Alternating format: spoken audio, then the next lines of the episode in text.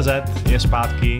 Vážení přátelé, diváci, posluchači, divačky, posluchačky, s dalším dílem našeho podcastu Fight Club, tentokrát pouze ve třech, což je um, skromnější počet, než kterému dáváme prostor obvykle, ale doufáme, že tento menší počet vynahradíme hloubkou svých znalostí a vtipností svých postřehů.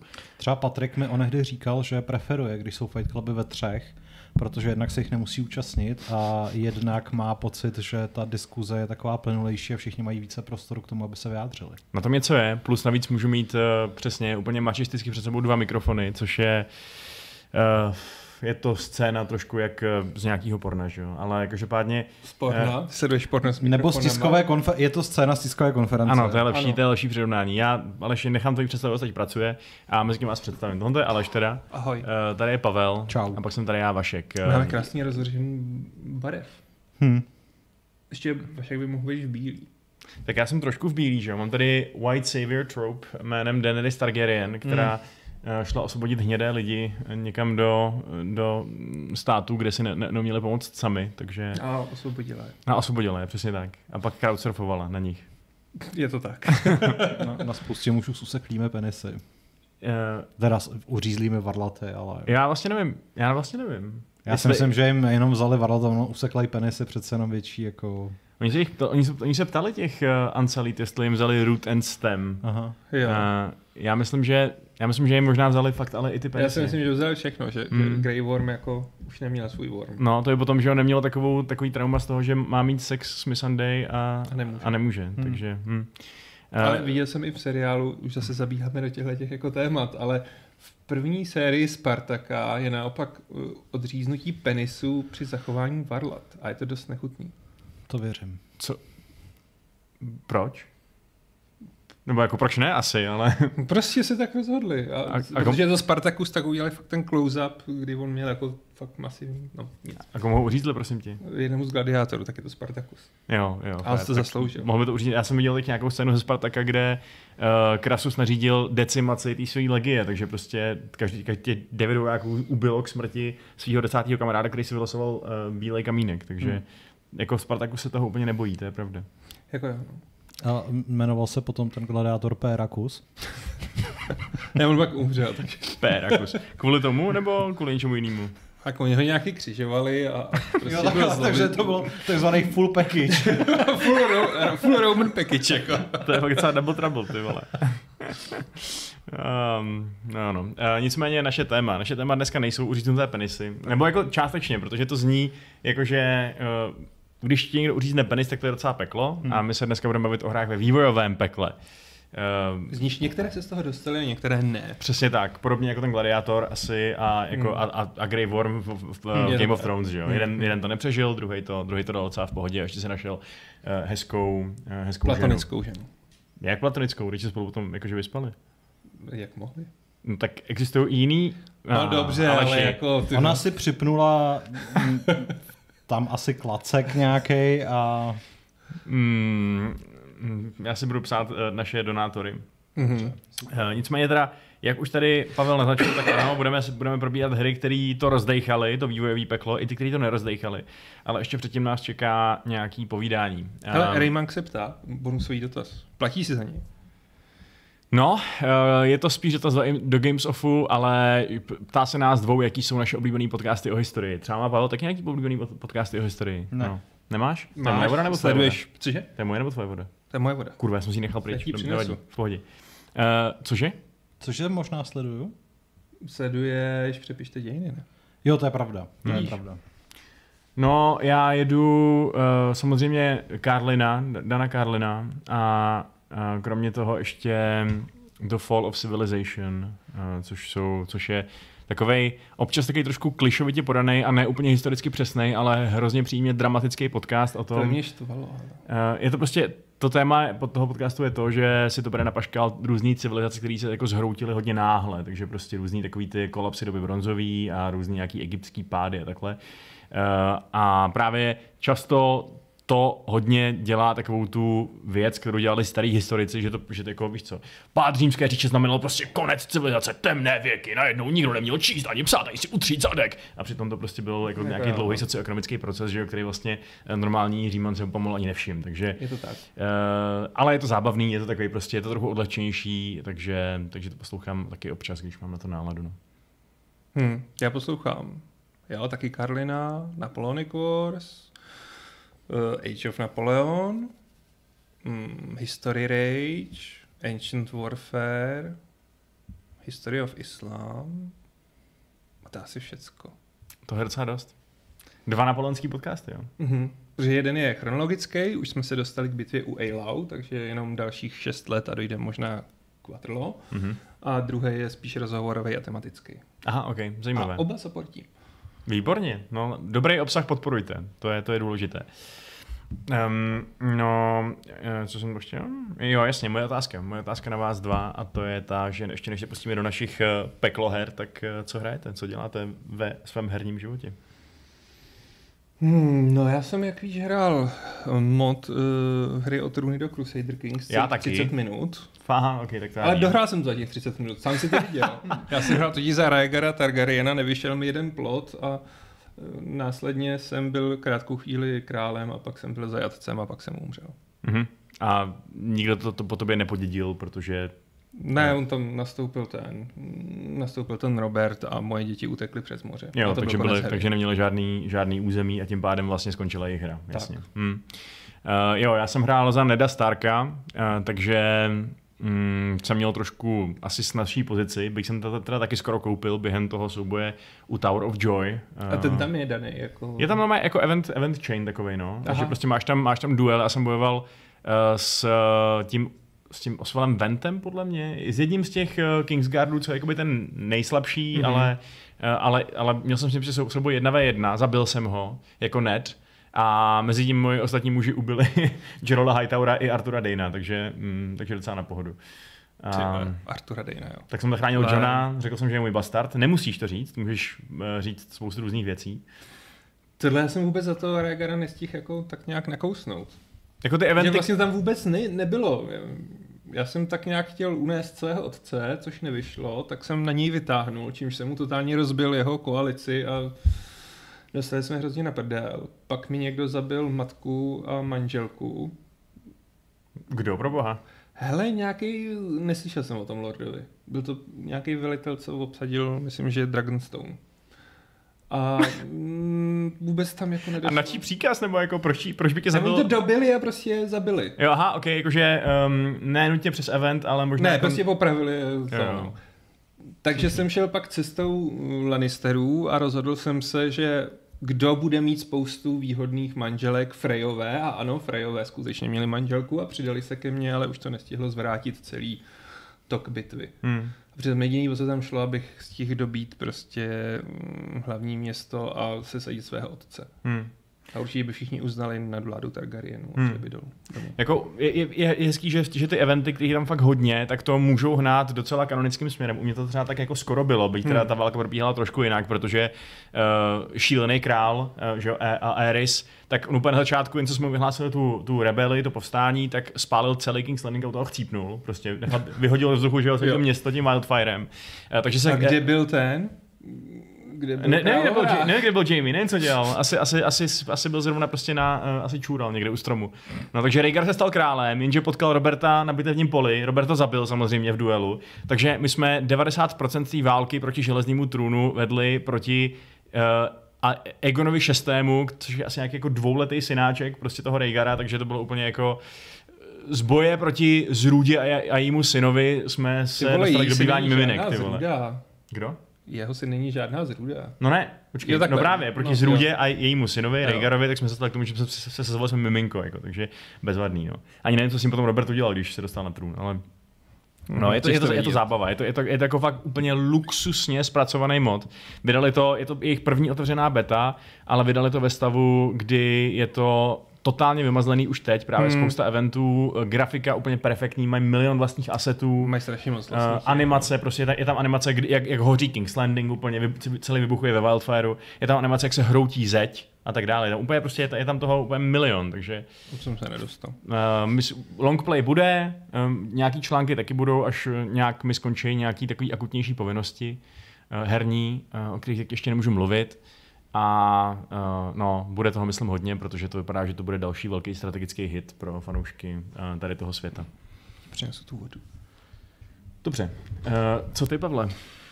No, uh, Aleš odchází, což je škoda, protože tak On já, si to nechám, tak já si to nechám na za chvíli.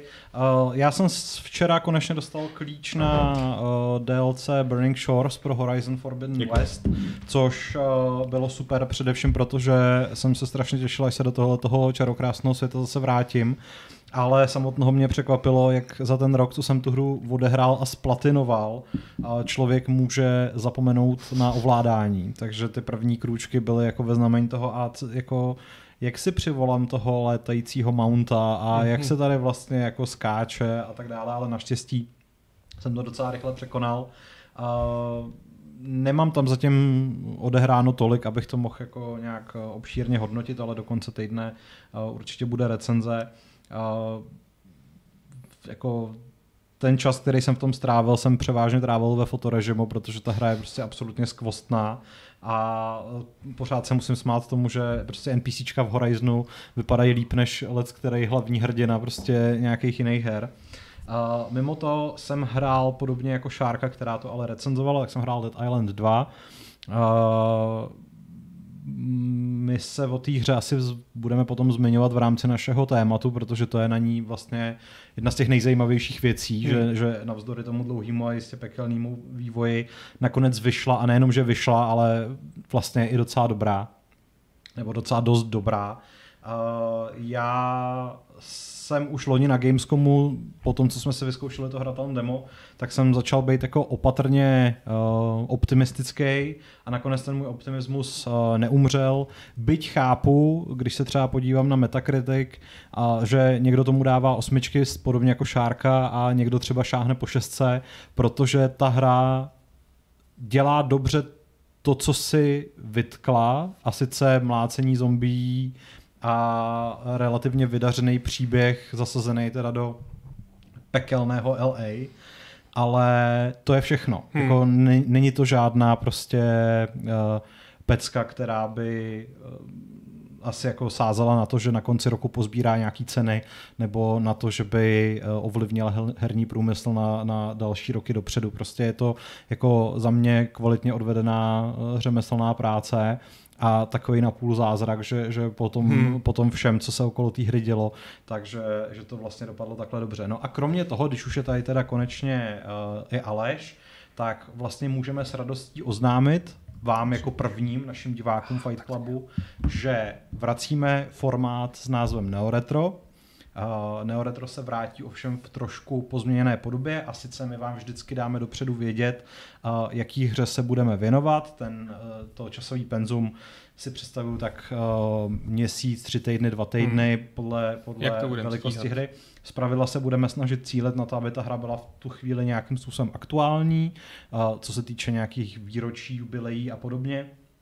A nejenom, že uh, Neoretro bude uh, stream, ve kterém si tu hru uh, připomeneme na kameru, ale zároveň mám plán, že potom uh, z toho natočíme i nějaký kratší podcast, ve kterém se budeme moct víc dohloubky věnovat tomu, v čem ta hra byla třeba signifikantní a co uh, jako přinesla hernímu průmyslu i do budoucna. Ten důvod, proč vám to budeme říkat dopředu, je ten, abyste si tu hru mohli zahrát i vy a potom, až ji budeme streamovat, tak abyste se mohli nějakým způsobem uh, zapojit do diskuze trošku víc uh, informovaně. Takže uh, první tak. vlaštovka, kterou jsme si vybrali, je GTA 4, který teďka bude Čtyři. Sla- 4, přesně Čtyři. tak, GTA 4, který teď bude slavit uh, 15 let od vydání. No, ono teda i ta pětka bude brzy aktuální, protože ta, jo, ta no. letos slaví desátý narozeniny, což je úplně absurdní.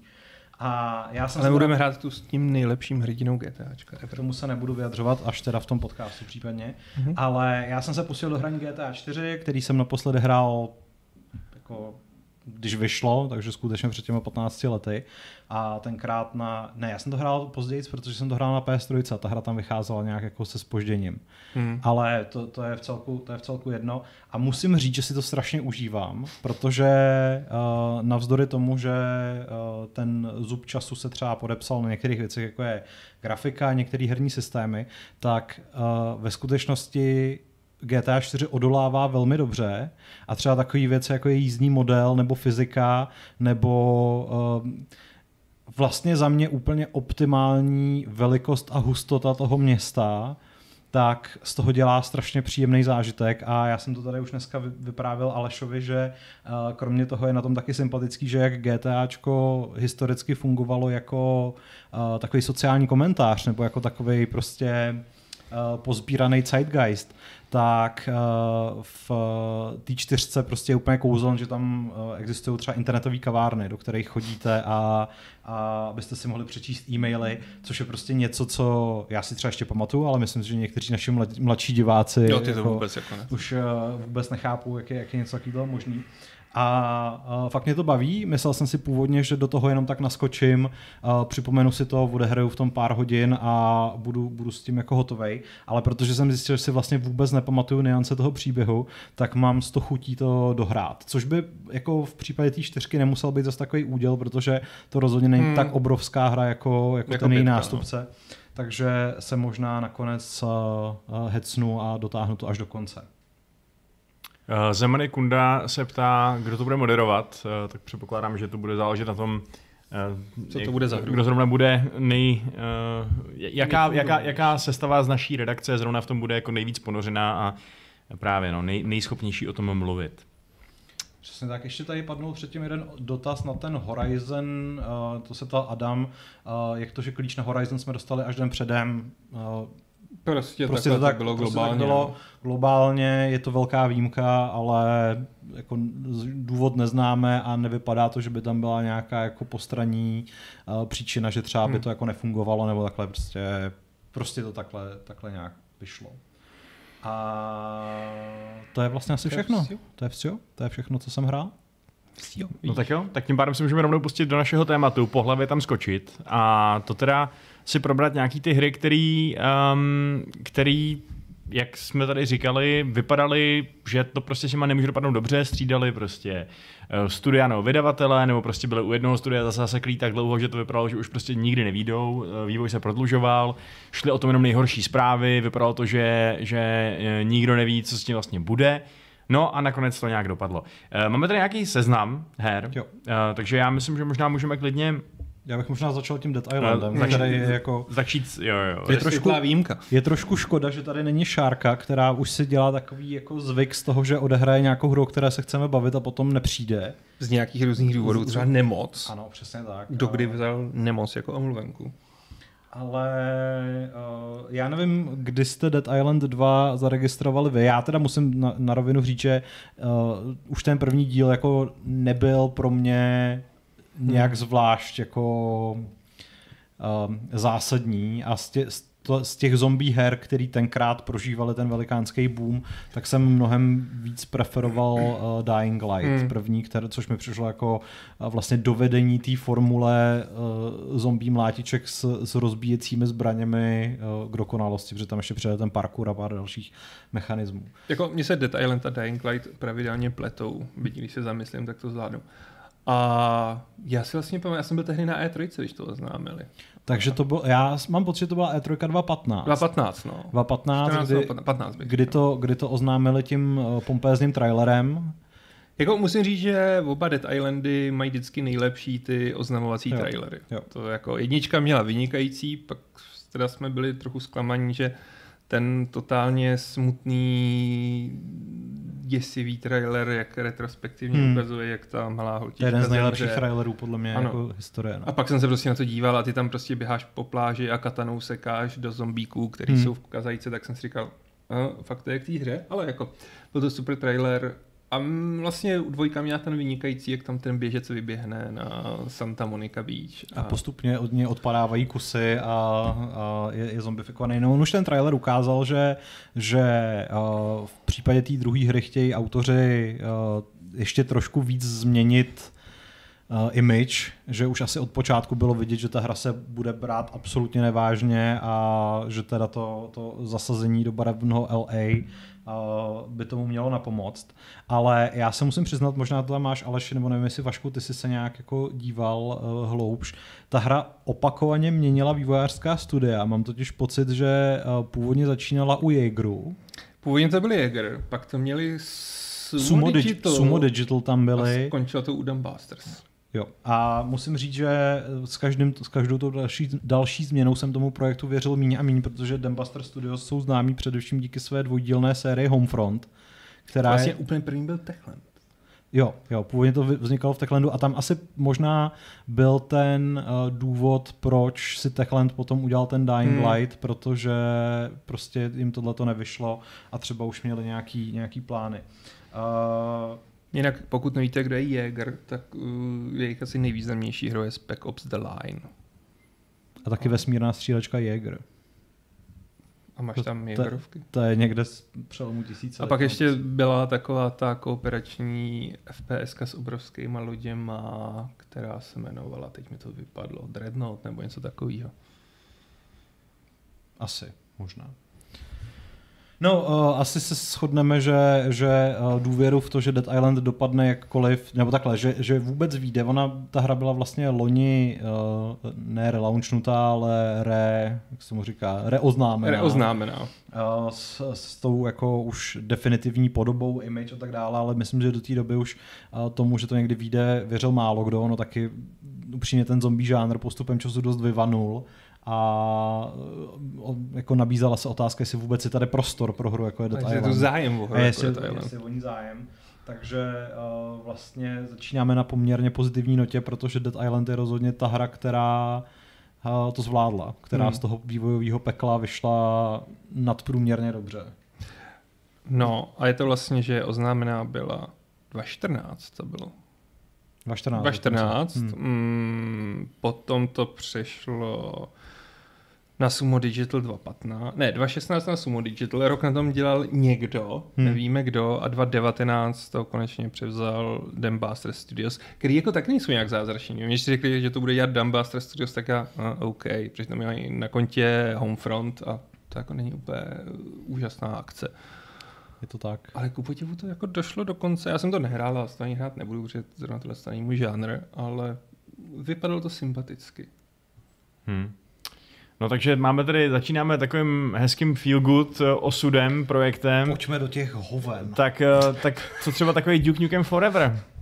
To, No, to je No. smutný, to je smutný to je doslova, ho, doslova taková fekální záležitost. A nejen proto, že si tam Duke maluje prostě hm, svými bobky po zdech záchodku. Nejenom svými, já si myslím, že můžeš prostě sebrat libovolné hovno a začít s ním si Hmm. pohazovat a Jako upřímně řečeno, už jen to, že někoho napadlo, že tom daném roce je tohle ještě vhodný do hry a někdo to bude považovat za zábavný, je známka toho, v jakém pekle ta hra vznikala a no. v jakých křečích prostě se zrodila. Ale je třeba jako se vrátit trošku na začátek, protože já si pamatuju legendární E3 trailer, tuším, že z roku 2001, který jsem viděl na nějakém score nebo level CD, tenkrát ještě CD, Tak ne samozřejmě. DVD. A úplně mi to vzalo dech, protože jednak na svoji dobu to vypadalo úplně fantasticky. Uh, už z toho videa bylo prostě patrné, že ta hra nebude jenom běžná 3D akce, ale že po vzoru Duke Nukem 3D bude mít velmi interaktivní prostředí, budeš tam moct dělat spoustu věcí. Byl tam ten souboj na té korbě.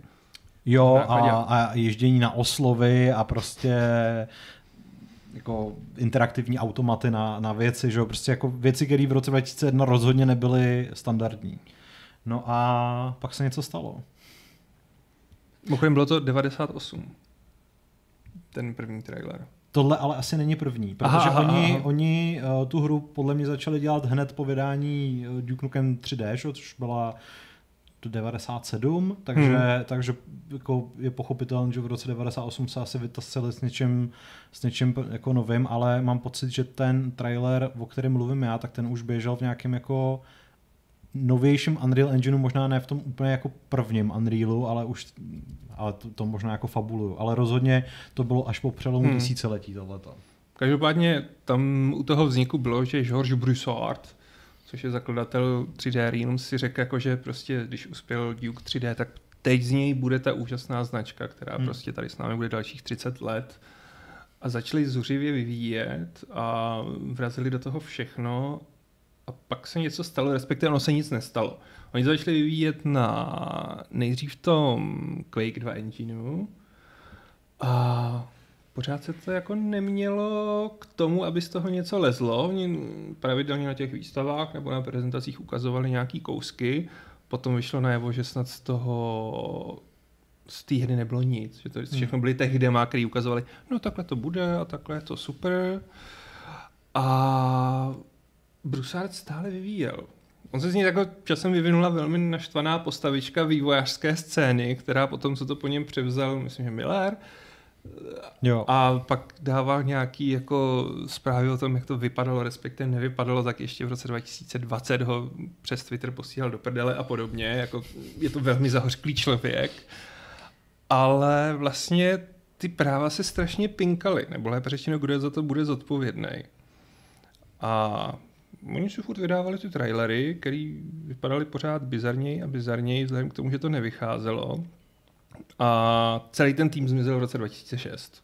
Hm. Ten vlastně, tam to vzdali a 3D Renums to odpískali a vlastně, a to No ve finále to najít. vydal Gearbox. Vydal to. Gearbox, no, ale přes, potom to přešlo v roce 2010, kdy oni koupili tu značku od 3D Realms a možnost to vyvíjet, takže se dá říct, že 12 let bylo v high. Hm. Ono to svýho času drželo mm, Guinnessovu knihu rekordů nejdéle vyvíjené hry, ale to už převzal jiný náš, mm, náš pekelný. jiný náš pekelník.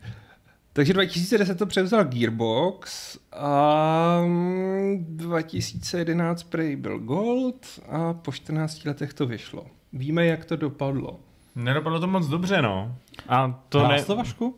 No, kdysi jsem to chvíli hrál. Hm. A no, tak eh, já jsem nikdy prostě nebyl úplně fanoušek eh, původního Duke Nukem a nějak jsem se tam prostě moc nedostal. Ale všichni to řešili. Jeden můj eh, vlastně tehdy nejlepší kamarád na Gimplu, tak si dokonce koupil nějakou, jako tehdy, vlastně na Gimplu v roce 2011, 11. tak si koupil Sběratel. uh, sběratelku. Takže jako prostě Tam byla bysta. významná část eh, kapesního. Hmm. No a tak nebyl z toho úplně nadšený, no, když ho potom hrál, já jsem to hrál u něj a viděli jsme, že to je prostě jako relativně sračka plná uh, prostě naprosto bizarních designových rozhodnutí, uh, jako omezující arzenál, prostě, který můžeš s sebou nosit a úplně prostě jako dement, jakože Bylo to hloupý hlavně. ten humor, prostě celá, celá ta atmosféra byla fakt úplně jako až urážlivě pitomá a to jsme tehdy ještě byli v takový jako pubertácký náladě, takže... To na tom vlastně bylo nejhorší, že i optikou pubertáků, ale vlastně i optikou roku 2011, vůbec do toho neberu jako dnešní optiku, ta hra prostě vypadala jako něco, co se prostě vy, jako vyvanulo nebo vyřinulo úplně jako z análů času a, a něco, co prostě už vůbec jako nemá existovat. A přesně jako když člověk tam vnímal ty scény, kdy jako Duke Nukem je eh, orálně oblažován od dvou školaček v uniformách, které ho neustále jako přesvědčují o tom, že on je nejlepší, protože hraje videohru, ve který sám účinkuje, což je vlastně ten Hmm. závěr jako předchozí hry. Případně tam jako uh, plácá, myslím, jako nějakou vetřelčí královnu přes její tři ňadra a prochází dveřmi, které vypadají jako anusy, tak jako Jako, já mám, nebo takhle, jako já nemám nic proti pubertálnímu humoru, ale tady mi přišlo, že si někdo řekl, zavalíme, vši, zavalíme je všim, co prostě netuší, že by je mohlo pohoršit a uvidíme, jak to snesou. No a Hmm. ono se ukázalo, že by to musela být fakt špičková hra, aby to někdo snes. jako mm, pokud si chcete fakt zabrousit do pozoruhodné časové kapsle, tak si najděte recenzi na Gamesech, kterou psal pozor Dan Vávra, já to musím šesku, a rozklidněte si diskuzi, protože tehdy to ještě bylo to okořeněné, že jsme měli i anonymní přispěvatele, což nám dělalo všem hrozně radost. A uvidíte obrovské množství naštvaných lidí na začátku, kteří, že to dostalo šestku a že prostě tomu nikdo nerozumí. A pak prostě postupem času v té diskuzi se začnou objevovat ty hlasy jako, no je to Ale já jsem si to sračka. koupil. A... Ale, jo, no, a, a, a není to dobrý. A když pomenu gameplay, tak obsahově ta hra je hloupější a stupidnější než Duke 3D. To je to nejhorší, jako, že, že, že tomu nerozumím. Jak můžeš udělat obsahově stupidnější, nechutnější, trapnější hru, než prostě jsou ty devadesátkový akční věci a hmm. to, kdy jako Duke nasere do přilby, tak vlastně 3Dčko bylo vkusnější. Jakkoliv je to takové... Ale jako sequel prostě musí být uh, víc. 150% hmm. toho, co přišlo předtím, ať už je to, to cokoliv. Takže... Že problém je, že tady jako si měl pocit, že hraješ nějakého chudého příbuzného té hry, kterou ti slíbili. Hmm, to, Jo, že prostě uh, já si pamatuju, že jsem to zapnul, první věc, který se okamžitě všimne, jak jako neskutečně odporný to je, mm-hmm. že ta hra byla jako naprosto jednoznačně spíchnutá horkou jehlou, což samozřejmě dokládá i to, že pokud si Gearbox tu značku koupil v roce 2010 a v roce 2011 to bylo Gold, tak jako jak asi mohl ten vývoj vypadat. A plus přesně to, co říká Aleš a asi i ty si to tady naznačoval z těch svých zkušeností s kamarádem, ty naprosto bizarní designový rozhodnutí, kdy přesně jako Duke Nukem je největší borec na světě, ale unese asi dvě zbraně, Hmm. bylo to tak, že? no, jo? no, no. A zároveň ty se prostě těšíš na tu skvělou akci se zbraněma, jako je zmenšovač, zmrazovač prostě a další jako kusy toho bizarního arzenálu. Přičemž velmi záhy tam Duka někdo zmenší a nastupují úplně debilní pasáže, kde jezdíš v nějakém autíčku Jo. na dálkový ovládání. Případně jsou tam jako platformingové pasáže, kdy poskakuješ po nějakém skladu s potravinama nebo s něčím takovým a a když už se teda dostaneš k té akci, tak je to nějaká jako taret sekvence, kde likviduješ jako emzácký hmm. uh, invazní armády, což prostě ta, jako to přece není to, co nám slíbil ten trailer z toho roku 2001. A hlavně jako je třeba říct, že já si nemyslím, že tohle to vůbec mělo něco společného s tím Dukem od 3D Realms. Tohle prostě po tom, co to opustili, tak si myslím, že je ryze výplod Gearboxu, o kterém tu dneska teda nemluvíme naposled. Hmm. A nechápu, koho napadlo, že tohle bude úplně dobrý nápad prodávat. Vlastně vůbec vyvíjet, jako s tímhle s tím... Pro mě to byla hra z Teska se slavným jménem, ale už, už dost zašlým slavným jménem. A to jako Hmm. říkám někdo, kdo miloval 3Dčko a hra z něho hrál multiáků a multiák 3Dčka považuje za vynikající. A tohle byla taková spíš facka do tváře. ne něco jiného. Mimochodem jsem si tu ještě našel, že Miller, který na tom vlastně pracoval v 3D Realms, takže v 2022 mm, řekl, že vlastně zatím neúspěchem je nedostatečné množství pracovníků, neustálý změny engineu, což jako věřím, že je případ spousty her, který budeme dneska řešit, nebo bychom hmm. řešili, protože měnit engine je zlo. A potom nedostatek plánování, což naštvalo Brusarda, který řekl, že Miller mele nesmysly a řekl mu, že je manipulativní, narcistický a vidí chyby v ostatních. Ti lidi jsou nejhorší. Jo a taky může za to, že přišli o tu značku. Hmm. Takže neserte Brusarda. Mm-hmm. A mimochodem, ještě jenom jen, než se k tomu, uh, než se posuneme dál, tak uh, Atreides v chatu píše, že rozpracovaný build Duke Nukem Forever funguje a hraje se mnohem líp než konečný výsledek, což je pravda. My jsme o tom informovali, to je tak dva roky zpátky, hmm. že na internet unikly ty uh, rozpracované úrovně, některý z těch, který dokonce byly k vidění v tom no, už několikrát zmiňovaném traileru a fanoušci si pochvalovali, že to je skutečně to, jako co by si od té hry kdysi představovali. Otázka je, co s tou značkou bude dál, jestli vůbec něco, protože teď už je zase 12 let u ledu a já si teda upřímně nemyslím, že Duke má ještě vůbec jako um, ne, to, šanci. Ta značka je mrtvá.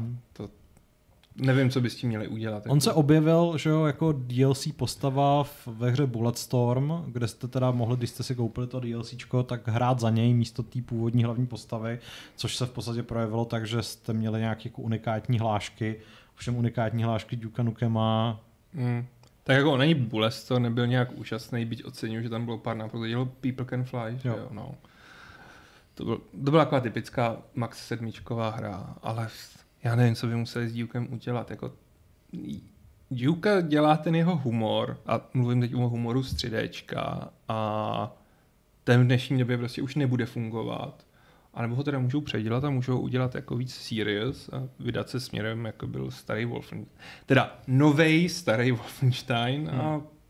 to je podle mě jediná šance. A nemyslím si do toho někdy, že někdo narve peníze. Asi ne. Jinak, abychom se nějak přiblížili, o čem se tady vlastně bavíme, tak Atreides měl ještě dotaz, co všechno bereme za vý- vývojové peklo. Jestli jsou to pouze tituly s komplikovaným, dlouhým a táhnoucím se vývojem, nebo i ty, které měly šibeniční termíny dokončení a jelo se v permanentním crunchi. Já myslím, že primárně asi jsme cílili na ty, na ty dlouhý, Hmm, hmm. Uh, jako kdy všichni vědí, že to je v hajzlu, protože to prostě nevychází a protože slyšíš ty rumory, které, jako ty drby uh, zevnitř a takhle, no. Takže, takže to je, A tak myslím, možná, náš že hlavní. prostě jako v některých těch vypsaných projektech narazíme i na tu druhou variantu, Hmm. ale přesně jako ta, ta, ta původní myšlenka byla hm, to, co říkal teď Vašek. Vašku, máš tam nějakého oblíbence v tom seznamu? Uh, hru, která byla dobrá navzdory tomu, že si, si prošla no, nebo, nějakým nebo peklíčkem. něco, ně, Nebo něco, k čemu máš nějaký niterný... utrpení jsi užil. Jo. No, tak za mě, za mě jako jednoznačně L.A. Noir, no. L.A. Noir hmm. je hra, která uh, samozřejmě stála život své studio uh, a bylo... Rip. Uh, Rip, přesně tak. A uh, vlastně nebyl to úplně šťastný projekt touhletou optikou, a nebo vlastně spoustu jiných optik uh, a z hlediska těch vývojářů, ale ten výsledek je jedna z mých jako hodně oblíbených her, na který často vzpomínám a uh, u kterých si často pouštím nějaký třeba scény na YouTube, protože jsou prostě často naprosto legendární. Hm. Uh, Dapt. co? Hrajou jako ty herci z toho. jo. Já jsem teď viděl nějakou, já jsem teď viděl nějakou, nějaký, nějaký YouTube video, uh, asi pětivteřinový, který se jmenuje uh, prostě jako, uh, už nevím, jak se jmenuje, ale je to prostě, Um, je to o tom, jak ten Cole, že jo, ten, je to, ta, ta celá hra je jako detektivka. Hrajete policajta, který uh, místo, aby jako ve většině her podobných ražení uh, ty padouchy střílel, tak je fakt vyšetřuje. Teda A- on je pak i střílí, což Jako- jako... na té hře sere. Jako, jo. Hmm. ano, ale není to GTAčko prostě. Je to, je to hlavně o tom, že sbíráte důkazy, pak jdete za nějakým člověkem a řeknete mu, no, tak co jsi dělal včera večer? On ti řekne, byl jsem v baru. A ty mu řekneš, lžeš, no mu řekneš, věřím ti. Uh, no a právě hm, není, nikdy si nemůžete, nemůžete být úplně jistý, co ten váš detektiv řekne, protože tam jsou takové ty zkratky, Jo. eh, že prostě dáte jenom tlačítko a tam je u toho jako uh, accuse nebo doubt nebo takhle, že jo. No. Uh, takže u jedné ty instance to je o tom, že ten uh, Cole, ten detektiv, vyšetřuje nějakého prostě konzula, nějakého prostě jeho amerického týpka, který tam je jako úplně totální diplomat. A když děláte accuse, tak on mu řekne do you fuck young boys? A úplně takovým, takovým sebevědomým hlasem. A ten konzul mu řekne Are you insane? Takže to je celá interakce a je to úplně úžasný prostě. Já si Jako- pamatuju, že tam třeba vystýchá jako, jako starou babičku prostě a taky jako dáš jako jemně spochybnit její jako námitku a on tam na ní začne ty stará čarodejnice prostě. Jo, Cole občas totálně lose his shit jo, a je to docela jo, jo. prdel. Um, Jako je třeba říct, že ta hra byla ve své době unikátní tím, že vlastně měla velmi solidní herecké obsazení a měla nádherně udělaný motion capture. občas to působilo trošku přehnaně. Teda, Kvůli ale- čemuž, kvůli čemuž teda stála jako úplně neuvěřitelné Neuvěřitelný peníze. peníze no. no. A teda všichni měli ještě divný klobouky, který jako neseděli na ty motion capturované hlavy. Ale měli, já jsem s tím měl obrovský problém a nevím, jestli vy taky, protože jak oni přehrávali, tak já jsem nevěděl, jestli přehrávají tím stylem, jakože maskujou tu emoci, anebo ty herci jako chtějí ukázat jako tu konkrétní hmm. emoci, jo? Mhm. Takže když jsem nějak tváří takhle jako To se tam fakt stávalo, no. Právě.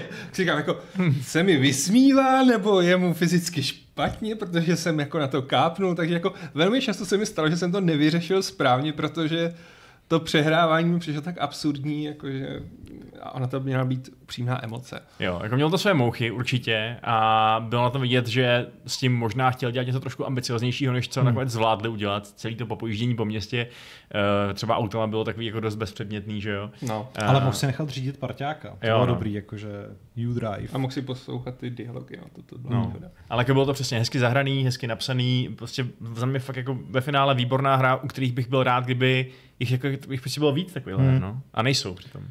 No, protože je to taky jako vysokorozpočtový Sherlock, že, jo? že No. to prostě mělo úplně přesně ty, eh, ty produkční hodnoty, které bych si u takovéhle hry představoval. Navíc mně se strašně líbila jednak ta atmosféra toho poválečného LA a Hmm. ještě k tomu to, že ta hra fakt jako protáhla těma různýma odděleníma policejníma, Hmm. takže si mohl vyzkoušet od, od všeho trochu.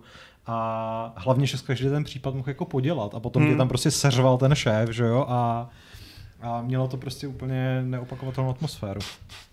Jo, no. Uh, takže jako uh, škoda, že vás to stálo život, hmm. vývojáři, nebo teda vaše studio, ale... No to teda ale... tehdy stálo na nějakou dobu život i vlastně herní vývoj v Austrálii, protože ono do toho bylo nalitých strašně peněz a Já ty mám pocit, že pobídky totiž byly tak původně obrovský. tu hru mělo snad vydávat Sony.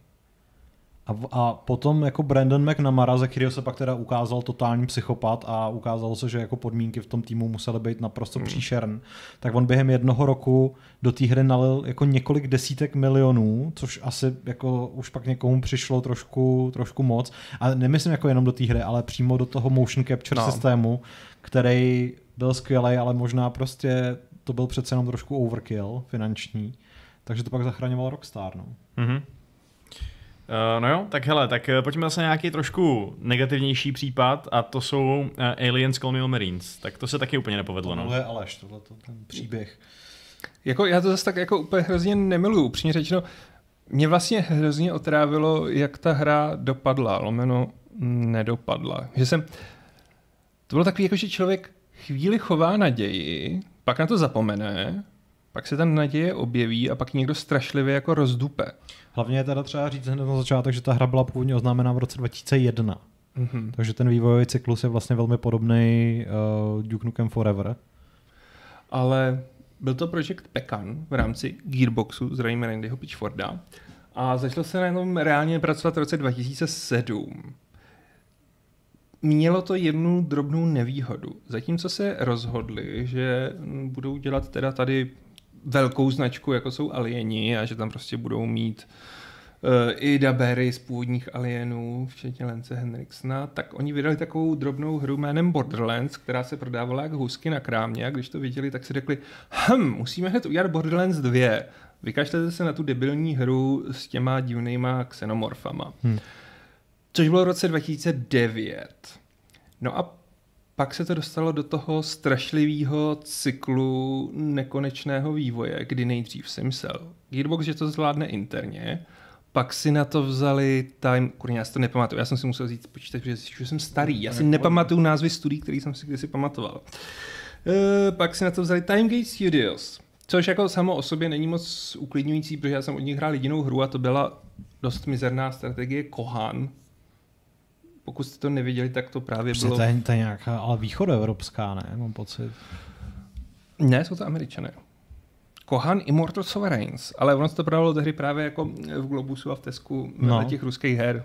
A mělo to i takovou jako ruskou stylizaci, ale ne. No každopádně oni na tom spolupracovali s tím, hmm, s 3D Realms, kde si Teda Realms. s 3D Realms. A hlavně to nebylo 3D Realms, byl to Gearbox. a zjevně si tam jako nikdo nedokázal rozdělit ty role. Protože Gearbox do toho kecal v tom smyslu, že to musí běžet na Unreal Engineu 3 a že tam musí mít vlastní proprietární nasvícení, který musí fungovat v rámci toho Unreal Engineu a to dělal z části Gearbox. A další část dělal ten Timegate, kde se to takhle mlátilo další tři roky. A vždycky se jako sešli a řekli si, vy v Timegateu na tom neděláte dostatečně. Pak zároveň třeba si říct, že Timegate na to nikdy neměl, aby tu hru utáhnul. Hmm.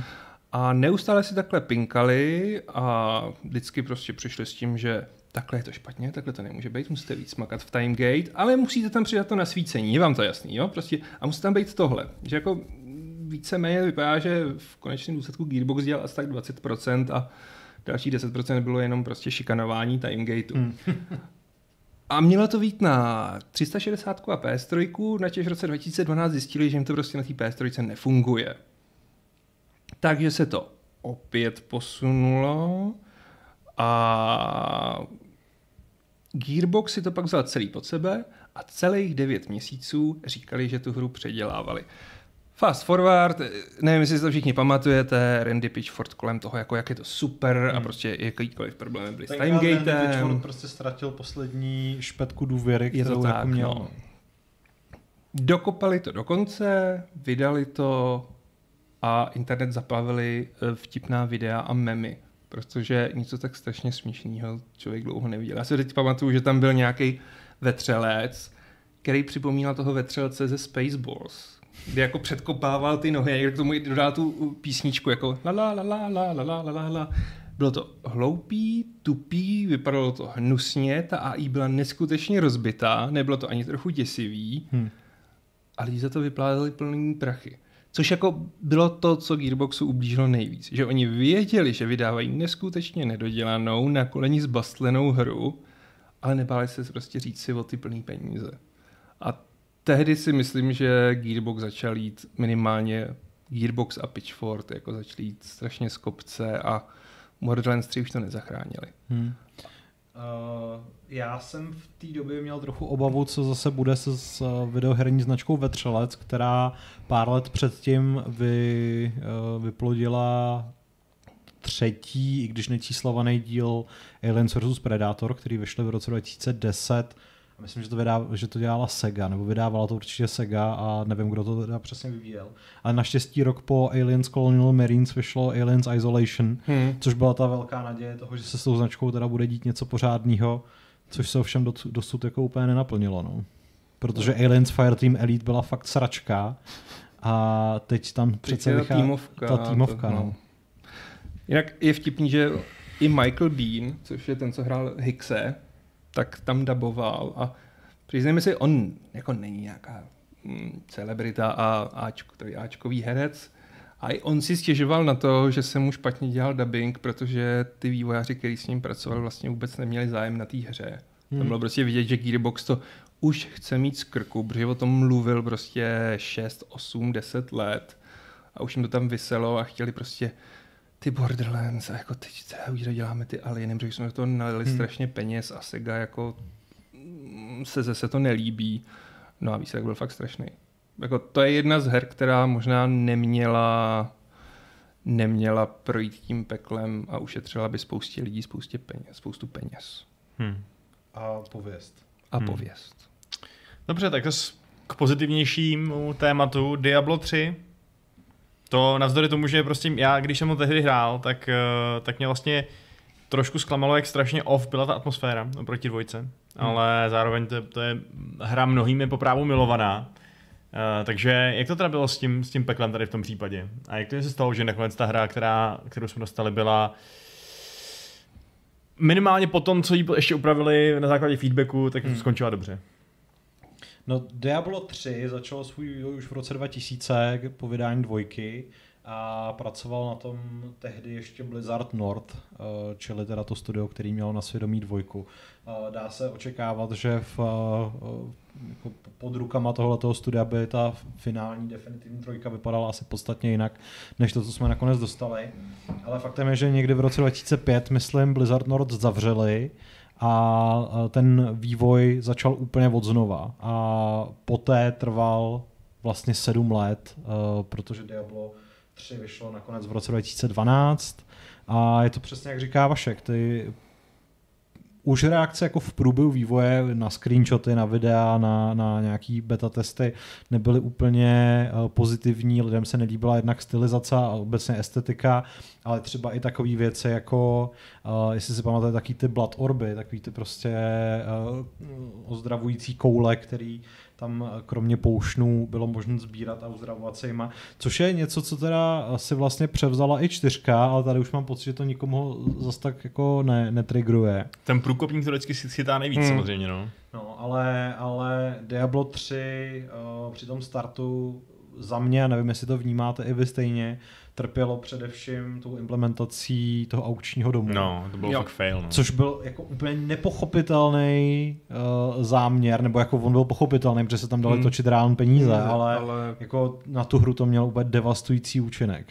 Protože přesně jako Uh, proč by někdo chtěl do nekonečna grindit uh, výbavu a radovat se z toho, že mu něco padlo, když může zajít do aukčního domu a zjistit, že za pár desítek tisíc zlatáků si může okamžitě koupit něco mnohem lepšího, než co máš. Přesně. A na druhou stranu jako tam vznikaly takové ty situace, kdy si na tom lidi vydělávali tím, že oni to budou grindit a pak to budou za prachy prodávat. Hmm. Jako byl to bizar. Já si ještě pamatuju vlastně, když vycházely mm, developerský blogy a kdy ještě mluvili vážně o tom, že tam bude PvPčko a hrozně řešili, jako jak se to vybalancuje a teď hmm. tohle, tohle, což je vlastně koncept, který byl totálně opuštěný, protože zjistil, že se to nevybalancuje. A jsem hrozně teda zvědavý, jak to bude vypadat v té čtyřce. A do trojky PvP pak jako přibylo. Fakt? Jo. Jo, vlastně tam bylo v tom, no. Ale jako na začátku tam měla být jako vlastní instance a, a to a nevypadalo to úplně. A ty tam říkala, no a kouzelník bude umět tohle, aspoň tak jsem to psal a říkal jsem si, jo, to bude super. Ne.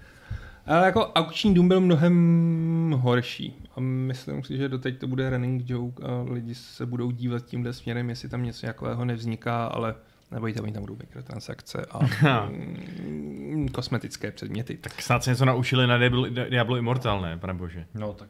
Tak samozřejmě. To nechceme, aby tato zkušenost přišla v niveč. V žádném Tak případě. zatím teda slibou, že tam bude jenom ten, uh, jenom ten Battle Pass a kosmetické mikrotransakce. Já doufám, že to takhle dopadne, jako skončí, protože pokud by se mělo stát, že jako Diablo 4 spadne do nějakého pay to win pekla, tak to už by byl zároveň, si myslím, jako nikdo nikdy neodpustil. Hmm. No, já si furt myslím, že by se mohlo stát, že tam budou nějaký zrychlovače, levelování a podobně. Což by ještě bylo v pořádku, ale no. Což tam začnou padat unikátní předměty prostě. NFTčka? Ne, to nebude NFTčka, to, to už není in. Mohly by to být předměty vytvářené AI, NFTčka mělo- přebyl Metaverse a Metaverse teďka pře, přebyla AI, takže to už jako jsou ty věci, o kterých se nikdo nebaví naštěstí. Hmm. Eh, Bublina praskla. To na prasklo. Eh, Nicméně bublina, která pořád ještě nepraská, je crowdfundingové financování Star Citizenů. A tam je otázka, jestli je to... Já nevím, dá se v případě Star Citizen reálně mluvit o vývojovém pekle, nebo to vlastně, nebo by bylo bláhový od takového projektu čekat, že už bude hotový? Protože prostě ty ambice jsou tak jako bizarně Já od něj obrovský. očekávám, že bude hotový. A to jsem mu poslal peníze tak jako před 8-10 lety, jo.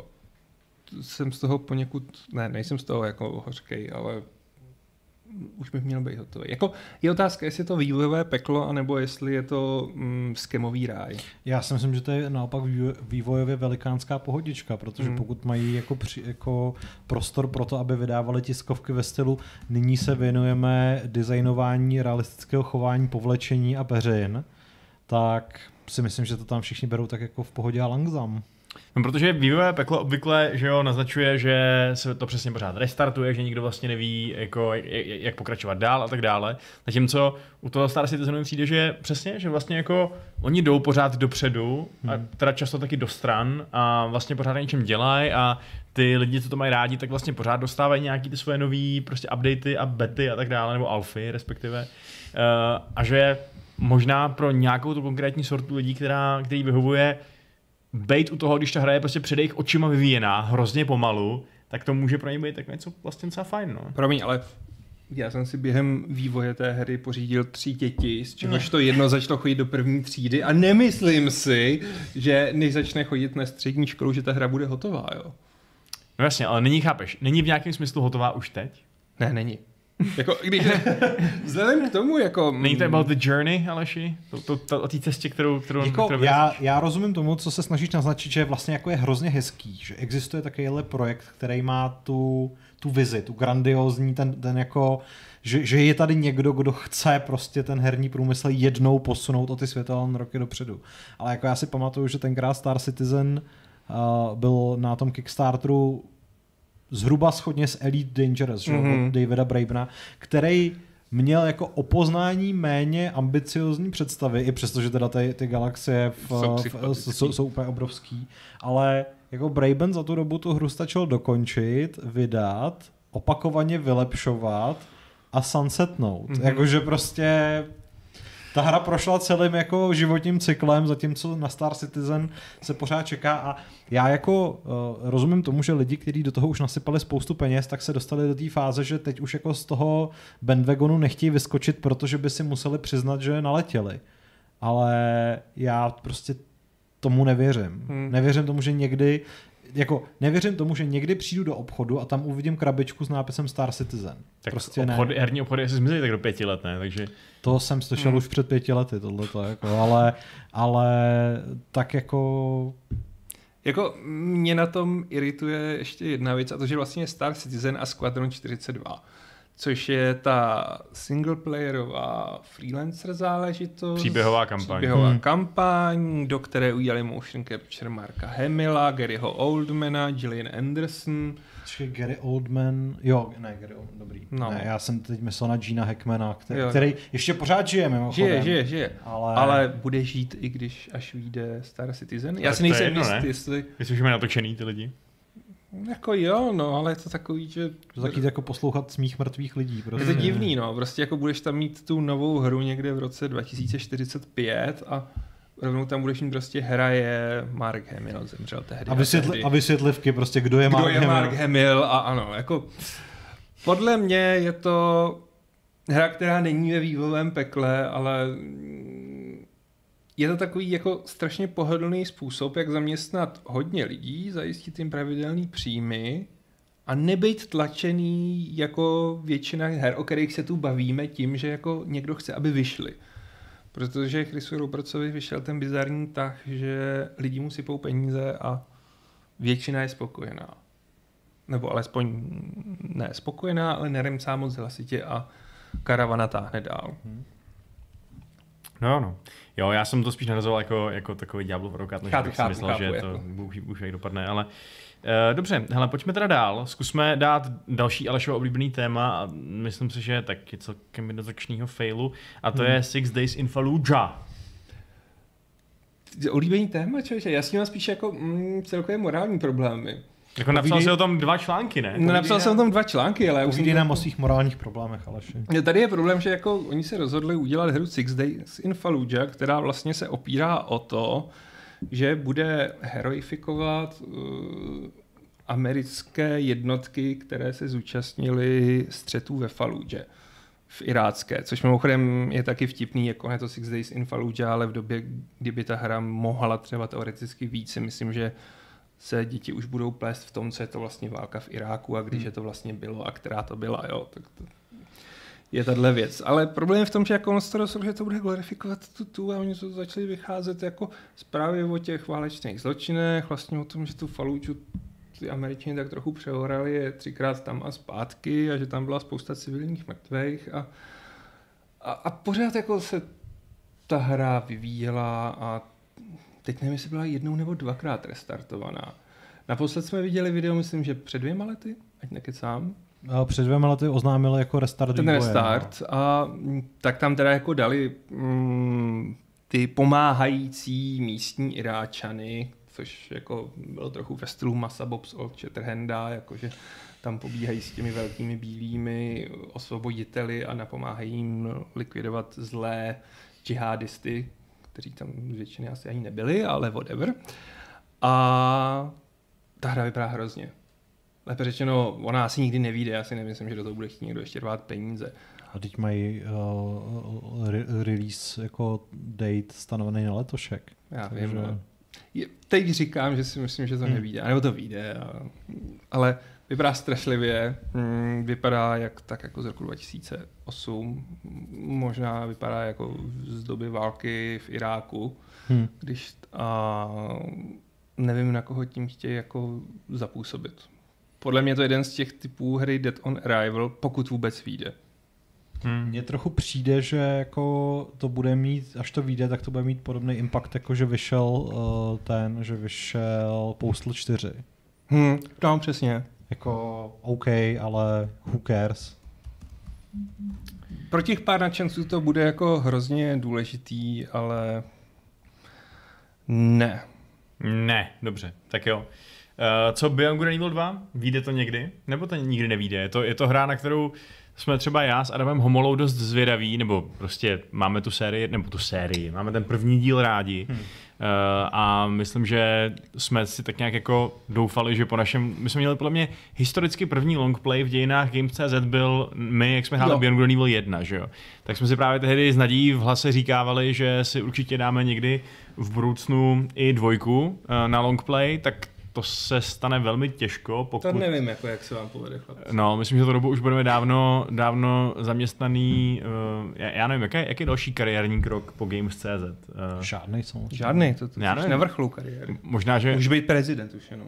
prezident? Spojených států. Spojený, já, jsem, já jsem myslel, že bych mohl třeba jako v dozorčí radě nějaký ropný společnosti, ale je otázka, nakolik budou relevantní. No. To je Hmm, prostě- a to možná ještě jo, pokud tě někdo nezabije kolem. Bicyklem. Jo, jo, jo, jak, jako v RRR, hořící motorkou. Je to tak. Um, uh, tak uh, jo, prostě tak je to vyvíjený už příšerně dlouho, že jo? A nikdo Já- vlastně teď ani netuší, jestli... Já si myslím, že to není vyvíjený. jako, Já že, si taky myslím, že Já to si není. myslím, že Jako- to prostě není vyvíjený. Je to ta hra, která převzal od Duke Nukem a ten rekord do té Guinnessovky. Hmm. A my jsme z toho vlastně viděli dvě videa krásný.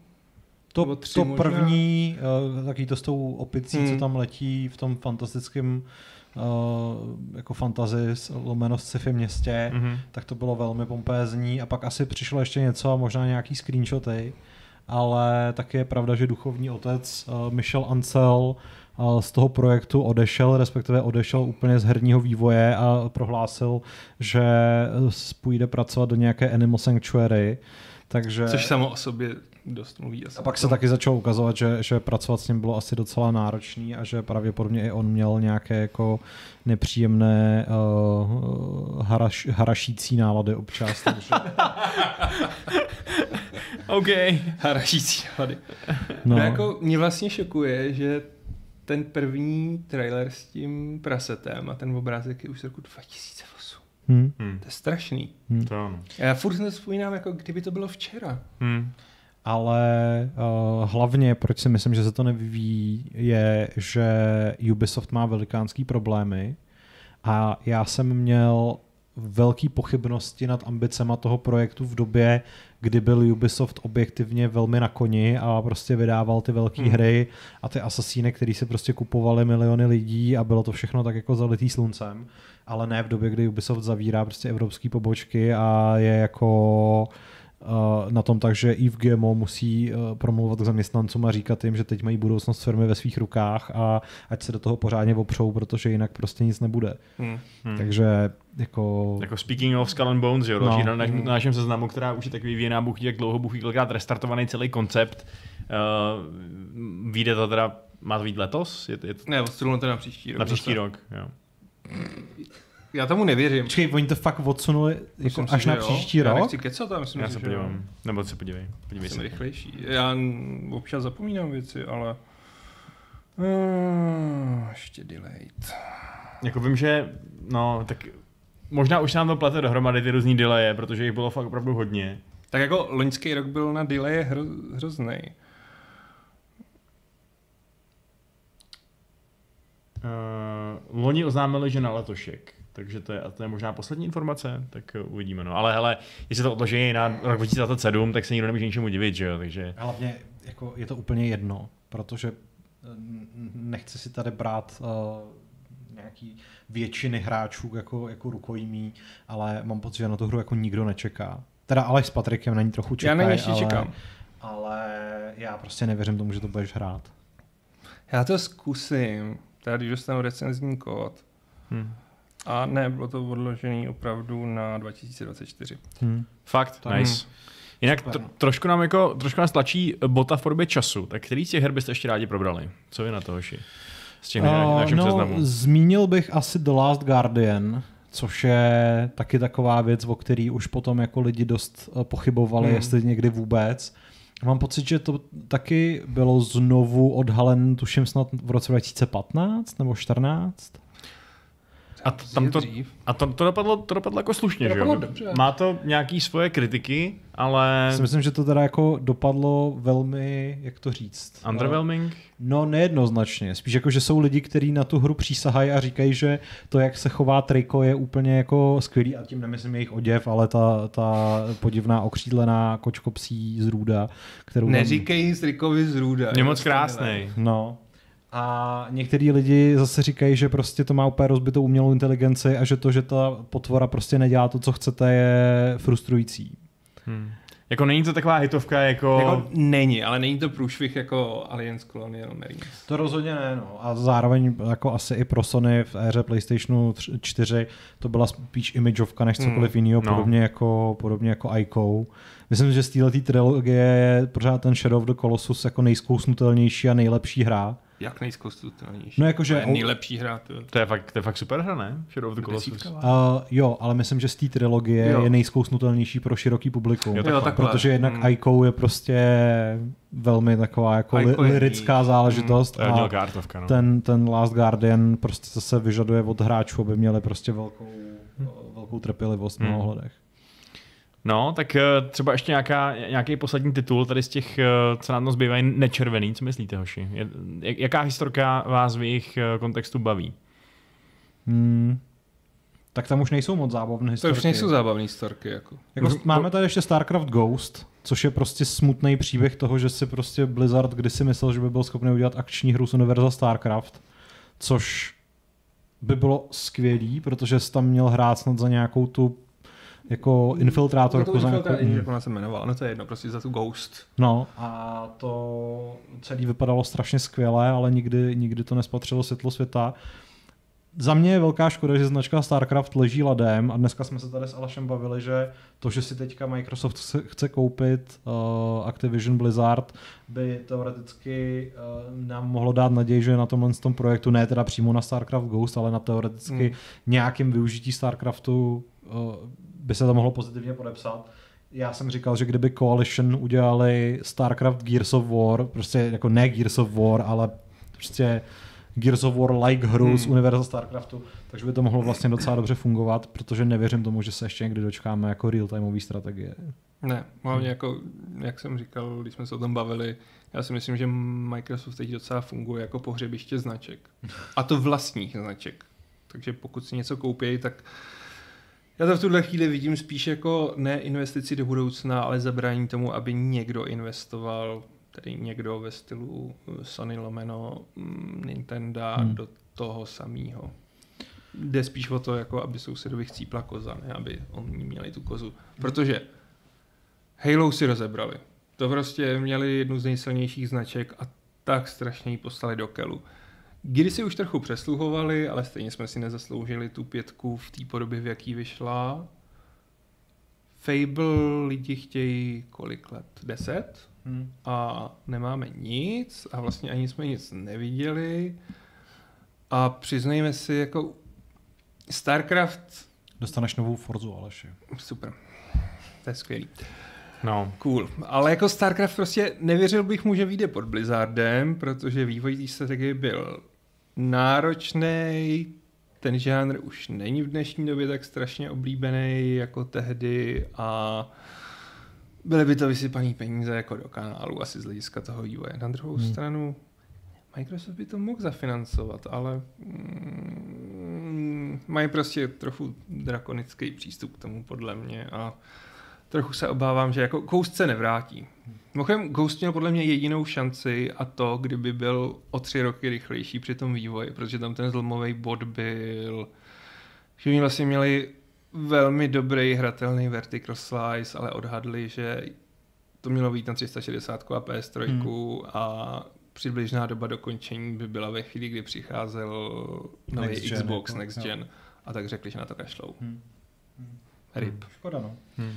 A jenom poslední velmi v rychlosti, protože vidím, že Vašek už tady loví dotazy, tak poslední věc, kterou jsme tam měli, byla, byla Prey, ale ono se to dá říct o obou dvou těch dílech, Hmm. protože původní Prey od Human Head Studios uh, bylo ve vývoji už v roce 95, přičemž ta hra nakonec vyšla v roce 2005 a dopadla velmi dobře, já mám původní Prey moc rád, je to příběh mladého indiánského chlapce Tommyho, který je spolu se svým dědečkem a svojí milou vysát uh, nepřátelskými emzáky z zaplivaného baru v indiánské rezervaci a následně se musí um, jak se tomu říká, propojit se svým, um, se, se svým Vnitřním duchem. vnitřním duchem, odkazem předků a za pomoci docela jako bohatého arzenálu a možnosti opustit své uh, jako hmotné tělo a procházet různými věcmi, uh, tak uh, tu mimozemskou invazi vyřešit. Jako za mě to byla fakt dobrá střílečka, dneska už asi by jako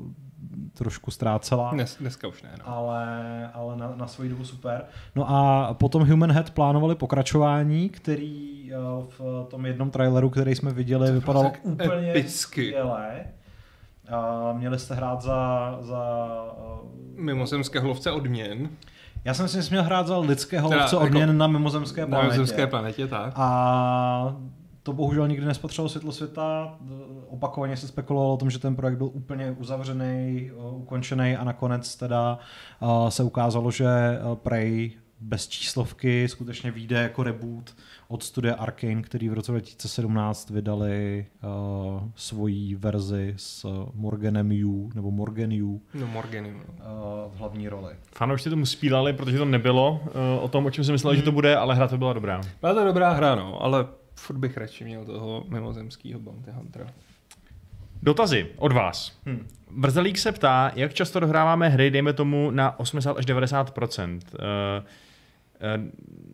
uh, Počkej, cože? Uh, dohra, dohráváte hry, které si vybíráte a jsou opravdu dobré? To moc nechápu ten dotaz. Beru to jako, že hlavní příběh dělá cca 50 až 60% a zbytek dělají vedlejší úkoly endgame. Uh, Já když hraju hru na recenzi, tak ji hraju tak, jako kdybych ji hrál mimo recenzování, takže ji prostě hraju celou. Hmm. A pak samozřejmě záleží na tom, jak moc obsáhlý je ten endgame, pokud je to prostě nějaký grind, tak pak záleží na tom, jestli chci z té hry jako platinu zrovna nebo ne, ale jinak prostě to odehrávám velmi, velmi komplexně. Hmm, jako na recenzi to chci nějak dohrát a rozumně projet ty vedlejší činnosti a když hraju pro radost, tak podle toho, jak mě to baví. Většinou mám tendenci ke konci spíš jako utíkat, ale jsou příklady, jako třeba jsem se dneska bavil o Cyberpunku, který jsem naopak vyzobával a, a zpomaloval jsem se. hmm, já pro radost skoro nedohrávám. Hmm, a to podobně. Nebo dohrávám spíš v rámci jako horizontu let. Um, Junák Marek má dotaz. Hmm. Hmm. Kdo z redakce bude dělat recenzi na nové rozšíření do Total War 3 Warhammer? Jaký názor má na chaos trpaslíky Vašeka Aleš? Pod otázka hrál někdy za chaos trpaslíky Aleš, předpokládám ve stolním Warhammeru. Hmm. No, recenzovat to budeš asi ty, ale až na to jde čas. Jo, mám teď nějaký jiný Je povinnosti, takže ano. A já jsem za Chaos trpaslíky nehrál. Jako, on celý fantasy Warhammer byl dost drahá záležitost a Chaos trpaslíci ještě byla hodně niž věc, která když já jsem vlastně přišel, tak to už tehdy bylo niž. Mhm. takový dostupný asi řaní. No jako mně se hrozně líbí ta jejich stylizace, Hmm. no. Jsou to, jsou to zlí trpaslíci, kteří uctívají temného boha a vypadají jako kdyby, jako kdyby to prostě byli fousatý liliputi z přesně Asýrie nebo něčeho takového, takže um, slušný. Je to Jako, prostě... Je Jsou to, vlastně jediní trpaslíci, které jsem ochotný tolerovat. ty nemáš rád davy? Jaký davy? No normální prostě trpajzlíky? Moc ne. Jsou taky jako Ani ty ze sněhurky? Šmudlu? Ty jsou úplně nejhorší. Aha, tak já myslím, že to, co zprávě řekl, bude, do, bude zapsáno do knihy, ty hajzle. Proč? Já si myslím, že Torgrim a spol jsou největší borci. Vlastně, Já jsem hrál všechny trpaslíčí kampaně ve Warhammeru. hm, mají movement 5, prosím tě, mají krátký nožičky. A- Vždycky, když se hrála fantaska, tak jako přišli lidi do toho klubu a řekli, tak jsem si zase vytřel prdel s nějakýma trpaslíkama. Protože než k tobě doběhli, tak si úplně rozsračku. A Ty, ty, ty jsi asi nikdy nepotkal Slayery, co? A jejich krále s obrovským oranžovým mohavkem. Jediný, koho uznávám, je Gotrek. A i ten měl spíš zajímavějšího toho kamaráda. A, OK, tak ty jsi prostě jenom hater, tak to nevadí. Tak eh, aspoň víme, že my všichni ostatní, kteří uznáváme eh, těžkou pěchotu trpasličích eh, armád jako... Kurva, jakmile se k tobě dostanou, tak tvoje koleno nepřežije ten úder sekerou. Ano, jakmile se Tvoje ke mně koleno, ne, dostanou. tvoje koleno nepřežije ten, to zakousnutí se tyhle, z divočelého trpaslíka. Přesně Pochop, tak. Ultimátní taktika na všechny trpasíky je pomalu couvat do zádu a nic ti nehrozí. Ale co jejich artilerie, tak je přinutí přijít blíž, protože jinak ti roz, rozsekají jejich raketomety a tak, a tak dále. Hmm, No. hmm, nějak se to nedělo. No. Mě to připomíná z toho Super Maria, jak prostě tam vyběhnou ty tučňáci a hážou ty sněhový koule, tak něco takového jsou trpaslíci. Kámo, trpaslíci mají dokonce i gyrokoptéry, prostě dělají. Já uznám, že gyrokoptéra je cool. No. To je jediný, co jim přiznám. No dobře, tak jo. No to jsou asi všechny dotazy, který, který, uh, na který bychom měli odpovědět, si myslím. Já myslím, Ještě, tam tu, ještě- dotaz na Redfall. Fakt? Můžeme si ho vyhejtit. Uh, Adam Smrčka se ptá, co si myslíte aha. o hře Redfall. On nebyl začen jako dotaz, kapitálkama, tak to potom se Ne, člověk ne. nemůže všimnout. Já, já se chytám těch otazníčků. Eh, že v den vydání nabídne i na Xboxu pouze 30 fps a další Xbox konzol exkluziv byla Plague Tale z minulého roku. Může to být kvůli nedostatku výkonu Xbox Series S?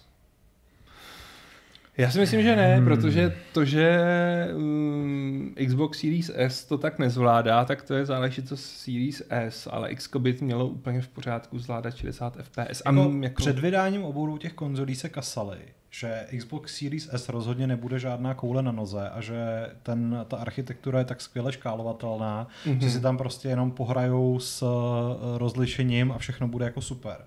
A to, že by ta hra běžela ve 30 fps na Series S, to je za mě jako úplně v pořádku. Ale to X by přece jenom měla být ta výkladní skříň Microsoftu. No. Já jako se do toho nechci moc pouštět, protože vždycky, když se do tohohle toho tématu pustím, tak potom uh, nám píší rozněvaní lidé, že jsme zaplaceni od Sony a že jenom hejtíme. Takže uh, disclaimer, nejsem zaplacen od Sony, nehejtím a pokud, tak mluvím z hlediska zákazníka, který před více než dvěma lety napsal rostomilý článek, proč bude Xbox moje první next gen platforma. Takže uh, to jsme si ujasnili.